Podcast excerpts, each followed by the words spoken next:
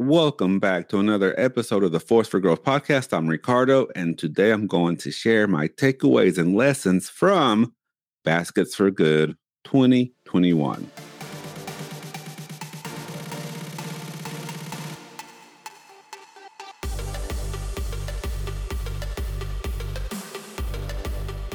Baskets for Good is our 501c3 nonprofit organization where we help families in need throughout the year. However, our biggest event is Thanksgiving.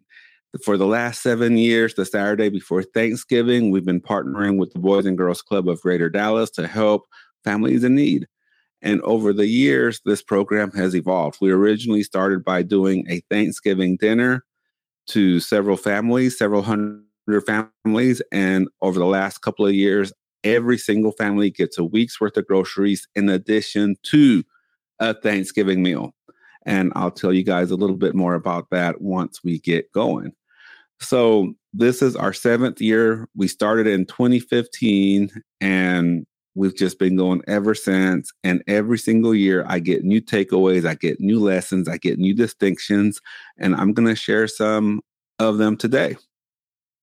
So, for some reason, this year, I was really focused on just getting it done, on just completing the mission, which is fine. That's how I work. That's really the headspace that I like to be in is focusing on getting it done. However, it didn't occur to me till later on to remember the reason why we were doing what we were doing. I always know the reason. I know that we're helping families. I know that it's about making an impact. I know that it's about making a difference. But because of some of the issues that we ran into early on, I was really just focused on making sure that I took care of the issues to get the mission done. And in the midst of that, I forgot the why. I forgot the reason of the reason why we do what we do. And these are going to be some tips that I want you guys to take away in your projects in your life. And I'm going to do it as relatable as I can so you can apply it to different areas. So, when you get so busy working on an issue, trying to get it done, trying to get the project, the mission accomplished, whatever it may be, don't forget the why. I forgot the why. And when I remembered the reason that we do what we do, then I was able to really just get focused on it, to really just crank and feel even better about what we're doing. Not gonna lie, the supply chain issues with the grocery store were a bummer, and you can learn more about that on the previous episode. But throughout the process, when people started showing up, it really just reminded me as to why we do it. So, yes, we serve families in need. We give a, we give groceries and food to families who need it the most during the holiday season, but it's not just about the food. It's about more than just the food. It's about showing people love, showing people that we care and giving them hope for the holidays because we never know what anyone is really truly going through. That's the simple fact. And even though they may be in a, even though people may appear to be doing really well, we don't know what's really going on behind the scenes. And we've seen the magic that delivering groceries does for people. And that's one of the biggest reasons. But the other really big reason that really strikes me when we do this is we don't know who we're delivering to the fact is we're delivering to the fu- we're delivering groceries to the future leaders of America and the world.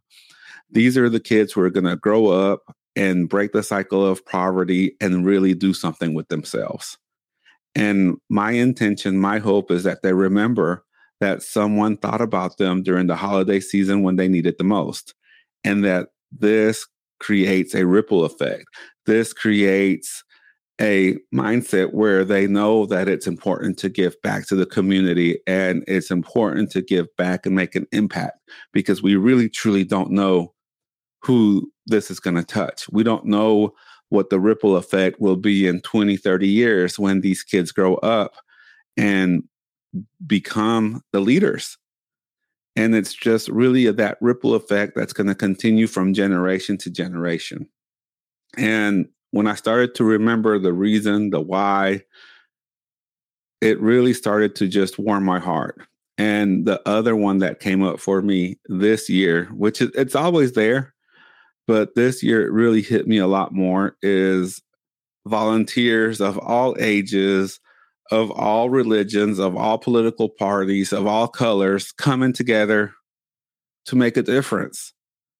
With all of this going on in social media in the world and all of this division in this country, to see people come together to make a difference, to help, to make an impact, it really just drives home the whole purpose of why we do what we do. So that's the first thing. If you're working a brick project, especially these projects that are weekly, monthly, yearly, it's really easy to forget about the why. So don't forget about your why when you're doing what you do. The second thing is I felt that this year the excitement didn't hit me until later on. It didn't hit me till mid uh, mid early November, you know, the first couple of weeks of November where I started to really truly get excited about basket delivery. And typically I get excited around September. That's just the truth. But I had to stop and sit back and think, okay, you know, what's different here? Am I still passionate? Do I still believe in the project? And the answer is yes, yes. So why am I feeling this way? Why am I not feeling this excitement about the project and the impact that we're going to create? And the answer is simple. When me and Jesse started this, we did the majority of the work. And now we have a really strong board of directors and members who carry on a lot of the responsibility and do a lot of work to help make the event happen. And just because we're not doing the work doesn't mean that the work is not getting done. But the truth is that it's not in my face. It's not my primary focus because because we spread the word we we've spread the work out amongst the board members. So I'm not in the weeds of it or the thick of it as much as I used to be. And to me, that's a good sign. To me, that's a great sign of growth because the only way that we're going to be able to grow this is going to be to have strong members on the board, on the volunteer team that will help us get it done. And just because I don't necessarily do those things anymore, it kind of got wrapped into like, ooh, I'm not just busy, busy, busy, and it's causing excitement and maybe a little bit of stress. But you know, there's a really fine line between stress and excitement. But it just hit me that wow, I can relax a little bit. It's okay. It's okay. My advice to you if you feel this way, if you don't feel excited about a project or something that you're working on, is to not allow yourself to get into your head about it. It's that simple. Do not allow yourself to get into your head about it. Don't overanalyze it.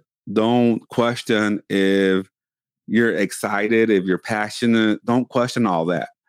Just understand that it's part of it because you're going to improve. We've improved and systemized the process.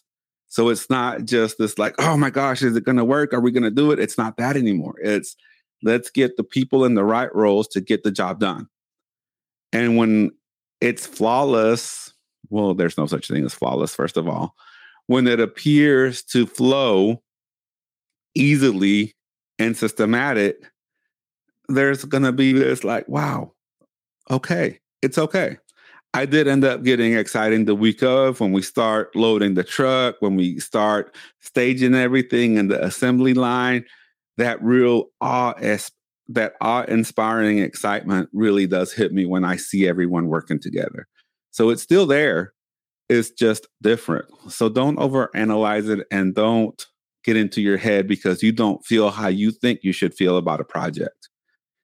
Finally, this year was very special this was our second year delivering groceries for an entire week. 2021 was the first year where we delivered a week's worth of groceries to, I think, 325 families. And this year we expanded to 400 families. Prior to this, it had only been a Thanksgiving meal. And now they get what we what we estimate be what we estimate three meals a day for seven days, including breakfast, lunch, and dinner items. So with the 400 meals that so with the 400 baskets that we delivered over the weekend, we estimate this was over 25,000 meals. It's a lot. It's a lot of work, but the payoff is significant. And my lesson from that is to not be scared to reach. Trust in the power of people. Trust in the power of the volunteers, the board, the people that you're surrounding yourself with to help you accomplish the mission. And that's what it really comes down to is trusting and knowing that it's going to be done. Everyone does their part and we execute at a high level. And it all comes together and it becomes this big, beautiful community of people just working to make an impact. Let me tell you guys how well this has been working out. So, going back to the previous deliveries, it used to take four or five hours just to get all of the names out and the delivery drivers on the street. And then several hours of cleanup and all of this other stuff. And this past Saturday on November 20th, 2021, which will forever go down in history, it will go down in Baskets for Good history. We were done in about 30 minutes. The whole thing was done in about 30 minutes. Can you believe that? Now, it's still, I'm very speechless about that, which is one of the reasons it took me so long to put this episode out, is because I'm really truly speechless about about how long it took weeks and weeks of preparation to get to that moment to where we're done in about 30 minutes. Whew. You can't beat that. You cannot be that, beat that. I mean, I am still just in awe. And again, just going back to the amount of work that everyone did and watching everyone come together to make it happen. Wow. It's worth it. It's worth it.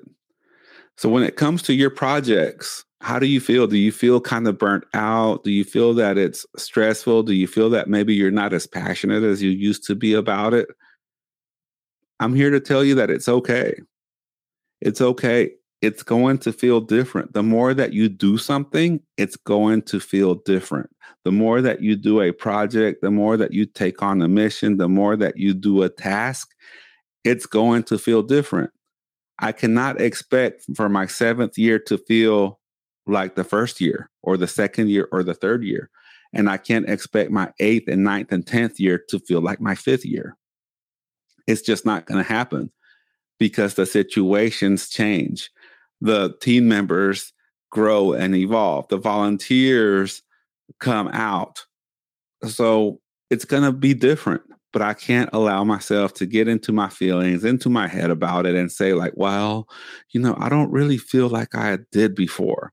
I'm not as passionate. I mean, if I allow that talk, that self talk to really just get into my head, that's not going to do anything good for anyone out there in the world.